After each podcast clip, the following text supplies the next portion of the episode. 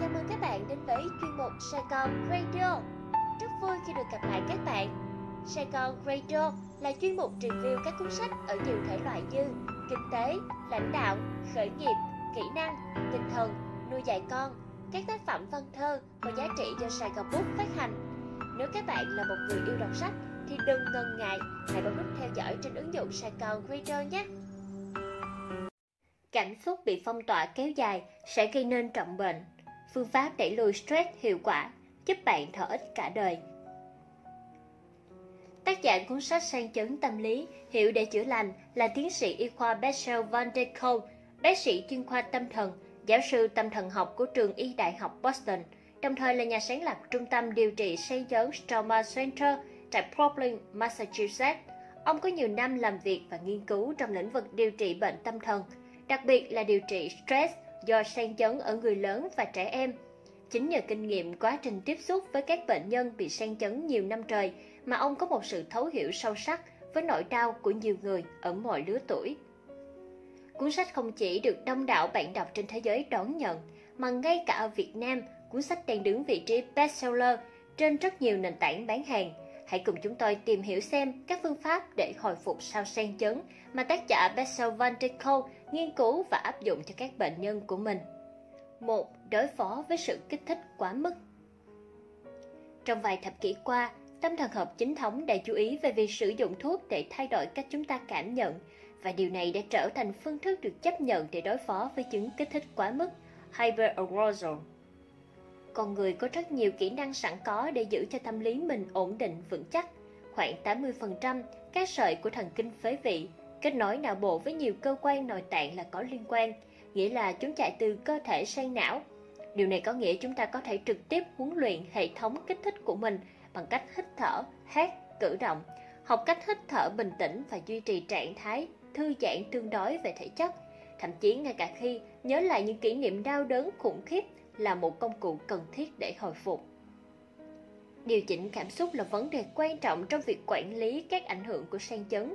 Ngoài yoga, những bộ môn mang tính truyền thống khác hiện đang được nghiên cứu để sử dụng trong điều trị như PTSD, như thái cực quyền, khí công, đánh trống kiểu châu Phi, Aikido, Judo, Taekwondo, Kendo, Jiu-Jitsu, Capoeira từ Brazil, vân vân. Những bộ môn này liên quan đến vận động thể chất, hô hấp và thiền định. 2. Tự nhận thức Trọng tâm của sự hồi phục là tự nhận thức. Các cụm từ quan trọng nhất trong liệu pháp trị liệu sang chấn là chú ý đến và điều gì xảy ra tiếp theo. Những người bị sang chấn sống với những cảm giác dường như không chịu nổi.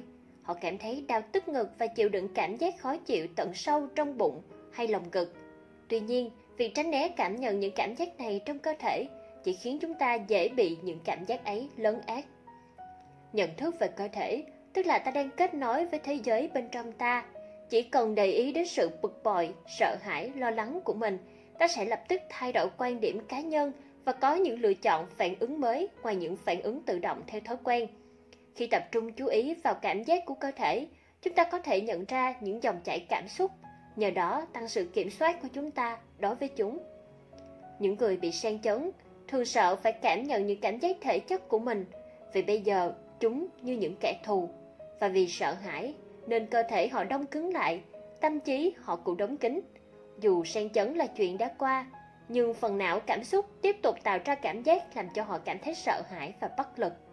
Không có gì ngạc nhiên khi rất nhiều người bị sang chấn đã mắc chứng cuồng ăn uống, nghiện rượu, sợ quan hệ tình dục và tránh né nhiều hoạt động xã hội.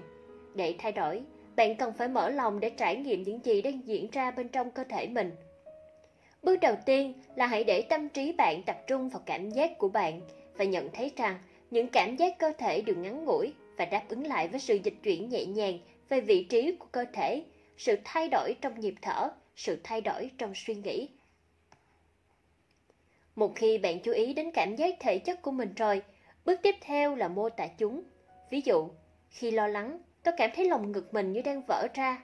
Sau đó, tôi có thể nói với bệnh nhân, hãy tập trung vào cảm giác đó và xem nó thay đổi như thế nào khi bạn hít một hơi thật sâu, hoặc khi bạn chạm tay nhẹ vào phần ngực ngay dưới xương đòn, hoặc khi bạn cho phép mình khóc. Học cách quan sát và chấp nhận các phản ứng cơ thể là điều kiện tiên quyết để xem xét lại quá khứ một cách an toàn. Nếu bạn không thể chấp nhận những gì bạn đang cảm thấy ngay bây giờ, thì việc mở ra quá khứ sẽ chỉ làm cho bạn đau khổ và tiếp tục tổn thương thêm mà thôi. 3. Những mối quan hệ Hàng loạt nghiên cứu cho thấy rằng có một mạng lưới hỗ trợ tốt tạo thành sự bảo vệ mạnh mẽ nhất chống lại việc bị sang chấn. Cảm giác an toàn có thể khắc chế được cảm giác sợ hãi. Khi chúng ta sợ hãi, chỉ có tiếng trấn an hay cái ôm chặt của những người mà ta tin cậy mới có thể làm ta cảm giác bình tĩnh lại.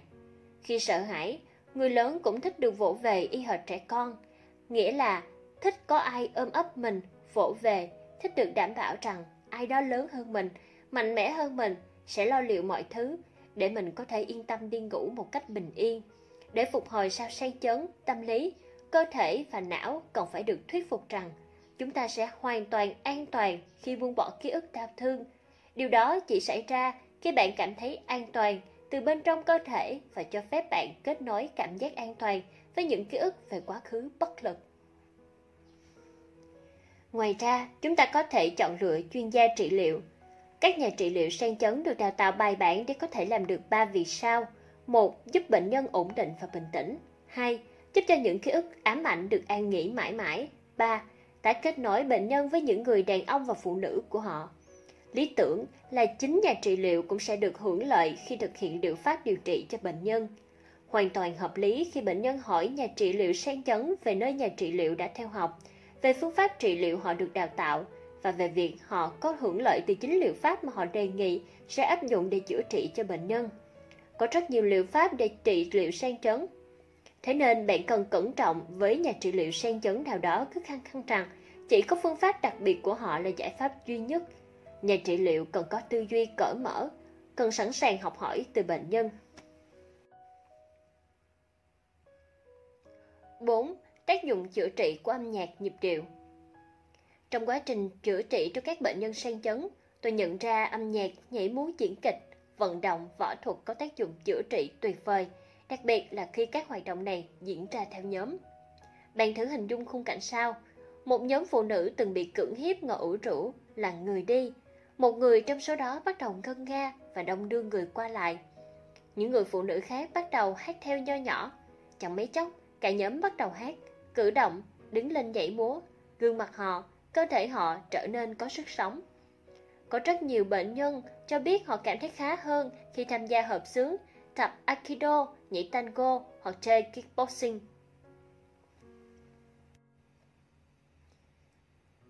năm sự xúc phạm chữa lành. Các loại thuốc như serotonin, respiriton và Seroquel đang ngày càng được trọng dụng để giúp con người đối phó với thế giới cảm giác của họ. Tuy nhiên, cách tự duy nhất có thể làm dịu đi nỗi đau của chúng ta chính là ai đó chạm vào ta, ôm ấp và vỗ về ta. Những hành động này giúp ta giảm sự phấn khích quá mức, làm cho chúng ta cảm thấy mình còn nguyên vẹn, an toàn, được bảo vệ và tự chủ. Cơ thể có thể bị phong tỏa bởi chính những cảm xúc bên trong. Ví dụ đôi vai của họ co lại, cơ mặt căng lên, họ dùng sức để kìm nước mắt rơi, kìm những âm thanh nức nở. Khi căng thẳng thể chất được giải phóng, cảm xúc cũng được giải phóng theo, hơi thở trở nên sâu hơn và khi hết căng thẳng, họ có thể bật ra những âm thanh biểu cảm. Cơ thể họ trở nên tự do hơn, bệnh nhân sẽ tự do thở, tự do hòa mình vào dòng chảy của cảm xúc. Va chạm tiếp xúc cơ thể giúp cơ thể của bệnh nhân dần dần phản ứng lại với những đụng chạm tiếp xúc. Bạn không thể phục hồi hoàn toàn nếu bạn không cảm thấy an toàn khi ai đó chạm vào da thịt.